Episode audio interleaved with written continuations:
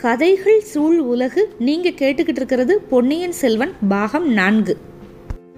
தொடர்ந்து கதை கேட்குறதுக்காக ரொம்ப நன்றி. உங்களோட ஃபீட்பேக் எங்களுக்கு ரொம்ப இம்பார்ட்டண்ட் டிஸ்கிரிப்ஷன் பாக்ஸில் இருக்கிற இமெயில் ஐடிக்கு உங்கள் ஃபீட்பேக் அனுப்புங்க.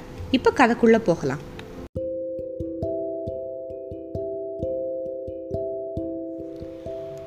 பொன்னியின் செல்வன் பாகம் நான்கு அத்தியாயம் நாற்பத்து மூன்று. புலி எங்கே? காட்டுப்பன்றிக்கோ சிறுத்தை புலிக்கும் நடந்த சண்டைக்கு அப்புறம் சிறுத்தை புலி வந்து கீழே விழுந்துருச்சு. இப்போ காட்டுப்பன்றி வந்து ஆதித்த கரிகாலர் ஏறி இருந்த குதிரையை வந்து கீழே தள்ளிருச்சு. கரிகாலர் வந்து குதிரைக்கு அடியில் வந்து மாட்டிக்கிட்டு இருக்காரு. ஆதித்த கரிகாலர் வந்து எப்பேற்பட்ட ஆபத்தில் அகப்பட்டுக்கிட்டாரு அப்படிங்கிறத வந்தியத்தேவன் கவனிச்சிட்டான்ல? கண்மூடி திறக்கிற நேரத்துக்குள்ளே குதிரையை செலுத்திக்கிட்டு வந்து பன்றியோட மேலே தா கையில் இருந்த வேலை செலுத்தினான். வேல் பன்றியோட முதுகு தோல் மேலே குத்துச்சு. பன்றி உடம்ப ஒரு குலுக்கு குலுக்கிக்கிட்டு திரும்பிச்சு. அந்த வேகத்தில் வந்தியத்தேவன் கையில் இருந் பிடிச்சிருந்த அந்த வேலோட பிடி வந்து அப்படியே நழுவிருச்சு. பன்றியோட முதுகில் வந்து அந்த வேல் லேசாக தான் போயிருந்துச்சு. அதை நழுவி கீழே விழுந்துருச்சு. இப்போ பன்றி திரும்பி வந்தியத்தேவன் பக்கம் ஓடி வருது. அவனோட அபாயகரமான நிலைமையை புரிஞ்சுக்கிட்டான். பன்றியோட தாக்குதலுக்கு வந்தியத்தேவனோட குதிரையினால் ஈடு கொடுக்க முடியாது. கையில் வேலும் இல்லை. இளவரசர் இன்னமும் குதிரையிலிருந்து கீழே கீழே இருந்து வெளியே வர்றதுக்கு வந்து முயற்சி தான் பண்ணிக்கிட்டு இருக்காரு. நம்ம குதிரை மேலே இருந்தபடியே ஏதாவது ஒரு மரத்துக்கு மேலே ஏறி தாவி ஏறிக்கிட்டால் தான் தப்பிச்சு பிழைக்கலாம். சீச்சி எத்தனையோ அபாயங்களுக்கு தப்பிச்சு கடைசியில் கேவலம் ஒரு காட்டு பன்றிகையிலேயே சாகணும் அப்படின்னு நினச்சிக்கிட்டான். நல்ல வேலையாக பக்கத்துலேயே ஒரு தாழ்ந்து படர்ந்த மரம் ஒன்று இருந்துச்சு. வந்தியத்தேவன் வந்து குதிரை மேலேருந்து அப்படியே பாஞ்சு மரத்தோட கிளை ஒன்றை தாவி பிடிச்சிக்கிட்டான்.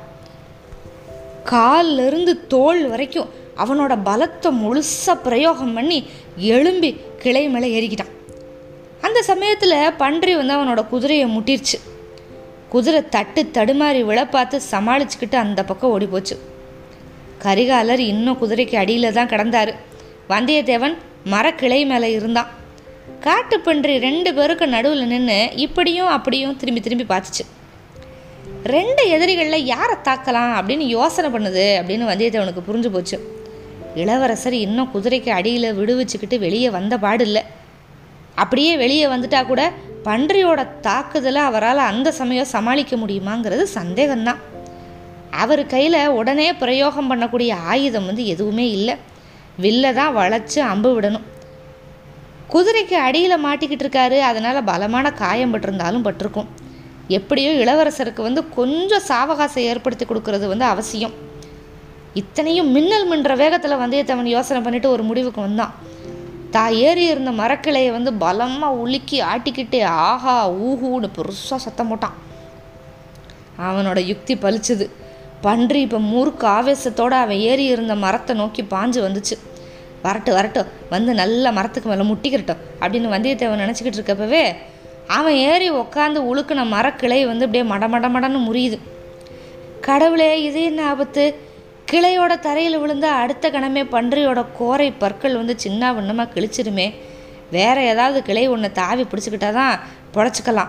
அப்படி தாவி பிடிக்கிறதுக்கு முயற்சி பண்ணுறான் அந்த கிளை வந்து கொஞ்சம் தூரத்தில் இருந்துச்சு. ஒரு கை மட்டும்தான் அந்த கிளையை போய் பிடிச்சிச்சு. அந்த பிடிச்ச கிளை வந்து மெல்லியதாக இருந்ததுனால கொஞ்சம் வளைஞ்சு வர கொடுத்துச்சு. கைப்பிடி இப்போ நழுவ ஆரம்பிக்குது. கால் ஊசலாடுது. சரி கீழே விழ வேண்டியது தான் உடனே மரணம் தான் சந்தேகம் இல்லை. ஏதோ கடைசி ஆதித்த கரிகாலரை காப்பாற்ற முடிஞ்சதில் இளைய பிராட்டிக்கு இது தெரிகிறப்ப எவ்வளவு சந்தோஷப்படுவா? நம்ம மரணத்துக்காக ஒரு துளி கண்ணீர் விடுவாளா இல்லையா? இப்போ ஏதோ ஒரு பயங்கரமான சத்தம். அதே சமயத்தில் கைப்பிடியும் நழுவிருச்சு. வந்தியத்தேவன் கண்களை அப்படியே இறுக்கி மூடிக்கிட்டான். தட்டால்னு கீழே விழுந்தான். விழுகிறப்பவே நினைவு இழந்துட்டான். அதுக்கப்புறம் வந்தியத்தேவனுக்கு நினைவு வந்து கண்ணு முழிச்சு பார்த்தப்ப ஆதித்த கரிகாலர் வந்து அவன் முகத்தில் தண்ணி தெளிச்சுக்கிட்டு இருந்தார். சட்டுன்னு நிமிந்து எழுந்து உட்காந்து இளவரசே பிழைச்சிட்டிங்களா? அப்படின்னு கேட்டான். ஆமாம் உன்னோட தயவுனால இன்னமும் பிழைச்சி தான் இருக்கேன் அப்படின்னாரு. காட்டு பன்றி என்ன ஆச்சு? அதோ காமிச்ச இடத்துல காட்டு பன்றி செத்து கிடந்தது. வந்தியத்தேவன் அதை அப்படியே கொஞ்ச நேரம் ஒத்து பார்த்துட்டு அரசே இவ்வளவு சின்ன உருவமாக இருக்கு இந்த பிராணி என்ன பாடுபடுத்திருச்சு? கந்தமரன் காட்டு பன்றியை பற்றி சொன்னது எல்லாம் உண்மைதான். சரி கடைசியாக அதை எப்படித்தான் கொன்னீங்க? நான் எங்கே கொன்னேன்? நான் கொல்லலை. ஓ வேலு நீயுமா சேர்ந்து தான் கொன்னீங்க அப்படின்னாரு கரிகாலர். வந்தியத்தேவனுக்கு ஒன்றும் புரியலை. பார்த்தான் இளவரசரோட முகத்தை. என்னோட வேலை எடுத்து நீங்கள் உபயோகப்படுத்தியிருக்கீங்க ஆனால் நான் ஒன்றுமே செய்யலையே. ஆபத்தான சமயத்தில் உங்களுக்கு உதவி செய்ய முடியலையே என்னால் அப்படின்னா. நீ மரக்கிளையை பிடிச்சு உலுக்கி சத்தம் போட்டல அப்போ நான் குதிரை அடியிலேருந்து வெளியே வந்து உன் வேலை எடுத்துக்கிட்டேன். என்னோட மனசில் கொந்தளிச்சுக்கிட்டு இருந்த கோபத்தை எல்லாம் பாவம் இந்த பன்றி மேலே பிரயோகம் பண்ணேன். வேல்னால குத்தப்பட்டதுமே அது பயங்கரமாக சத்தம் போட்டுச்சு. என் காதே செவிடா போயிடும் போல் இருந்துச்சு. ஆனால் அதனால மட்டும் அந்த பன்றி சாகலை. நீ மரக்கிளையிலிருந்து நழுவி அந்த பன்றி மேலேயே விழுந்துட்ட. அந்த அதிர்ச்சியில் தான் செத்து போச்சு அப்படின்னு சொல்லிட்டு நல்லா சிரித்தார் வந்தியத்தேவனும் அதை நினச்சி சிரிச்சான். உடம்ப தடவி பார்த்துக்கிட்டான். பன்றி மேலே விழுந்ததுனால தான் காயப்படாமல் தப்பிச்சிருக்கேன் போல. மகாவிஷ்ணு வராக அவதாரம் எடுத்து இரண்யாச்சனை கொன்னாரு அப்படிங்கிறத இனிமேல் என்னால் நம்ப முடியும். அப்பா எவ்வளவு மூர்க்கமான பிராணி அப்படின்னா. இந்த சின்ன காட்டு பன்றியை பார்த்துட்டு வராக அவதாரத்தை மதிப்பிடாத தம்பி. வடக்கில் விந்திய மலையை சேர்ந்த காடுகளில் தலையில் ஒத்த கொம்பு வச்சுக்கிட்டு ஒரு பன்றி இருக்குமா. ஏறக்குறைய யானை அளவுக்கு பெருசாக இருக்குமா. அந்த மாதிரி பன்றியாக இருந்து நீ ஏறி இருக்கிற மரத்தை முட்டியிருந்தா மரம் என்ன பாடுபட்டிருக்கும் யோசிச்சு பாரு. என்ன மரம் அடியோட முறிஞ்சு விழுந்திருக்கோம். நீங்கள் எரிஞ்ச வேலும் முறிஞ்சிருக்கும். நம்ம கதி அதோ கதியாக இருக்கும். சோழகுலத்தோட எதிரிகளுக்கு வேலை மிச்சமாக போயிருக்கும். அப்படின்னா வந்தியத்தேவன். தம்பி உண்மையை சொல்லு. என் குதிரை தடுமாறி விழுந்ததுமே நீ வேலை எரிஞ்சியே. அந்த காட்டு பன்றி மேலே எரிஞ்சியா இல்லை ஏன் மேலே எரிஞ்சியா? அப்படின்னு கேட்டார் கரிகாலர். வந்தியத்தேவனுக்கு இப்போ செம ஆத்திரம் ஆத்திரத்தோட ஐயா உண்மையாகவே நீங்கள் இந்த கேள்வி கேட்குறீங்களா அப்படி நீங்கள் சந்தேகப்படுறதா இருந்தால் பன்றியை கொன்று என்னை எதுக்கு காப்பாற்றிருக்கணும் அவசியமே இல்லையே. அப்படின்னா. ஆத்திரம். ஆனாலும் அவர் வேணும்னே கேட்கல அப்படிங்கிறது தெரியும். ஆமாம் ஆமாம் உன் மேலே சந்தேகப்படக்கூடாது தான் நீ மரக்கிளையை ஆட்டிக்கிட்டு கூச்சல் போடலைன்னா எனக்கு அந்த பன்றி இன்னைக்கு யமனாக இருந்திருக்கும். ஆனாலும் நீ வேலை எரிஞ்சப்போ ஒரு கணம் எனக்கு அப்படி ஒரு சந்தேகம் வந்துருச்சு.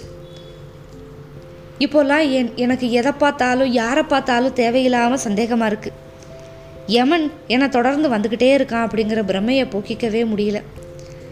யமன் இந்த பன்றியோட உருவத்தில் என்னை கொல்ல வந்தான் அப்படின்னு முத நினச்சேன். சரி அப்படின்னா ரொம்ப நல்லதாக போச்சு அரசே. உங்கள் பின்னாடியே வந்த யமன் செத்து போயிட்டான். இனி என்ன கவலை? கந்தமரனோட நம்ம போட்டிக்கிட்ட பந்தயத்திலேயே ஜெயிச்சிட்டோம். பன்றியை இழுத்துக்கிட்டு போக வேண்டியது தானே புறப்படலாம்ல. புறப்பட வேண்டியது தான் ஆனால் அவசரம் என்ன? கொஞ்ச நேரம் இங்கேயே தங்கி களைப்பாரிட்டு போகலாம் அப்படிங்கிறாரு. நீங்கள் களைப்பாயிட்டீங்களா? நீங்கள் இப்படி சொல்கிறத இப்போ தான் நான் முத தடவை கேட்குறேன் சரி குதிரையோட அடியில் சிக்கி ரொம்ப கஷ்டப்பட்டிருப்பீங்க. அதெல்லாம் ஒன்றும் இல்லை தம்பி. உடம்போட களைப்பை பற்றி சொல்லலை.